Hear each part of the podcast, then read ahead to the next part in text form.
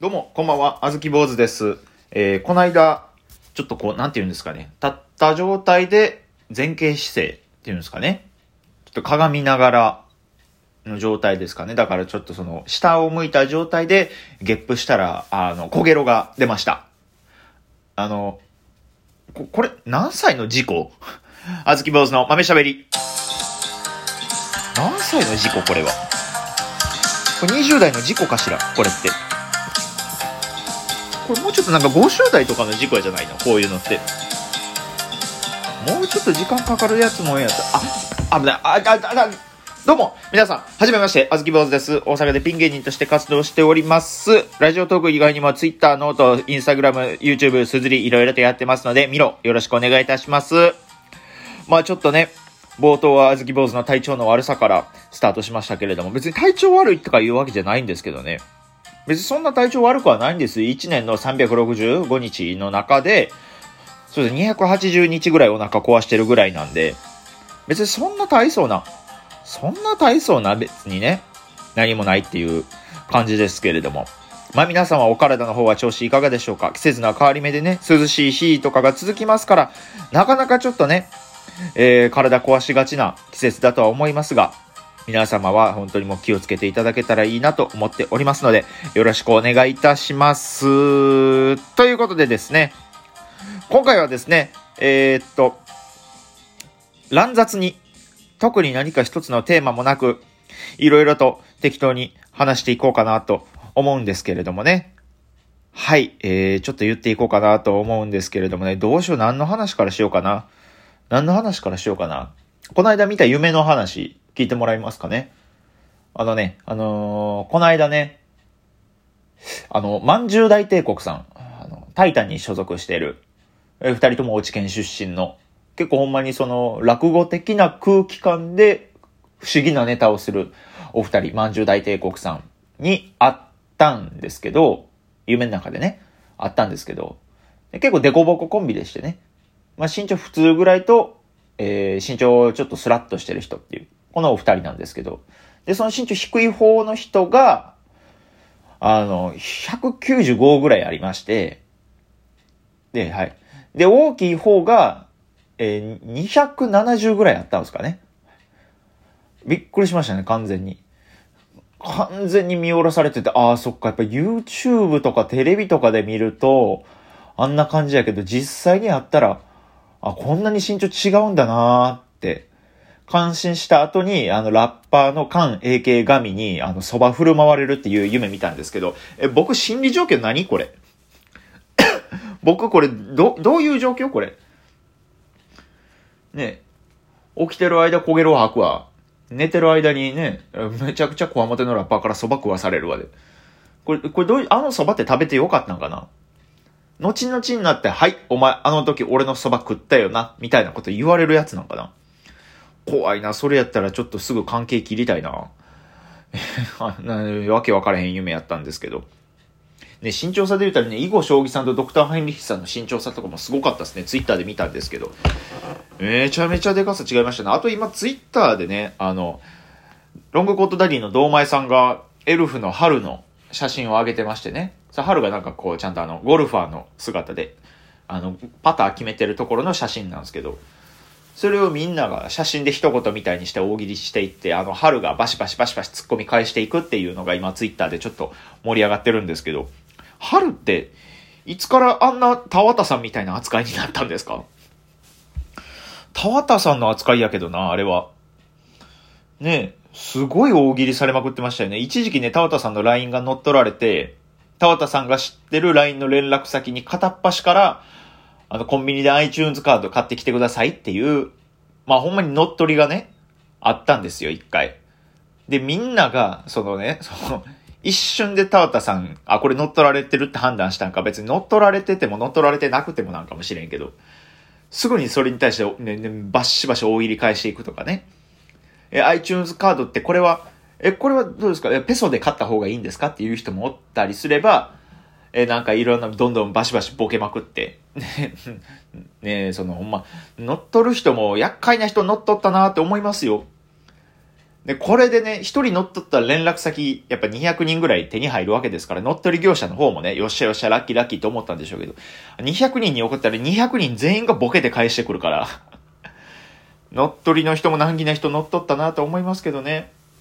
ちなみに僕のところにもね、その乗っ取られた状態の田畑さんからその iTunes カード買ってくださいっていうのが来たんですけど、僕はあの、小舞台のね、写真を1枚バーンって貼っつけたら、あの、向こうがすぐ退散していきましたんで、小舞台1匹で勝ちましたよ、僕は。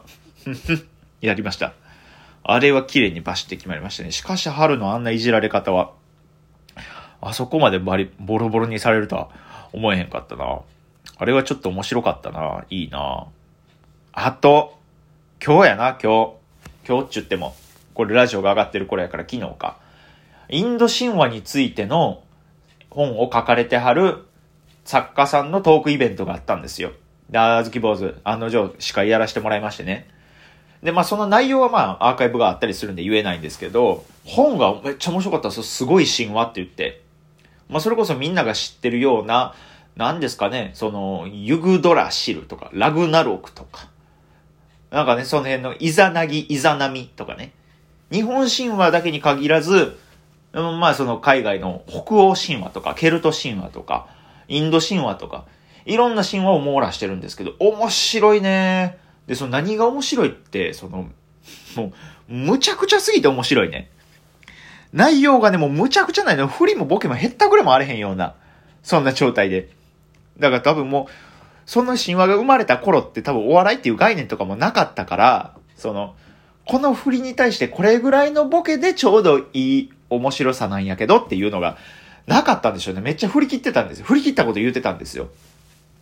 なんかね、えー、師匠がいるんですよ。で、師匠がいる弟子っ子が、師匠の奥さんにピアスをえ持ってきてあげてって師匠から命令されるんです。で、弟子が分かりました。奥さんのために頑張ります。言うて。で、なんかね、自分の国のお姫様のところまで行ってピアスを受け取るんですけど、で、そう受け取ったピアスを渡しに行こうと思ってる道中で、あの、なんか中年のおじさんに襲われるんですね。で、やめろよって言うんですけど、その中年のおじさんが業を煮やして、元の姿に戻るんですけど、それがドラゴンなんですよ。で、穴掘って逃げるっつって。で、ドラゴンが穴掘ってブワーって逃げていくんですけど、その弟子っ子もなんとかせなあかんちゅうことで、その穴の中飛び込んで、ドラゴンの世界ですね。で、そこに来まして、で、ドラゴン以外ともいっぱいあるんですよ。その地下世界の魔女的なやつとか、神様的なやつとか。いろんな人とって倒すにはね、ドラゴンが全然あれ返してくれ、ピアス返してくれへんねんじゃあもっとこうこうこうしたらいいんちゃうかみたいな。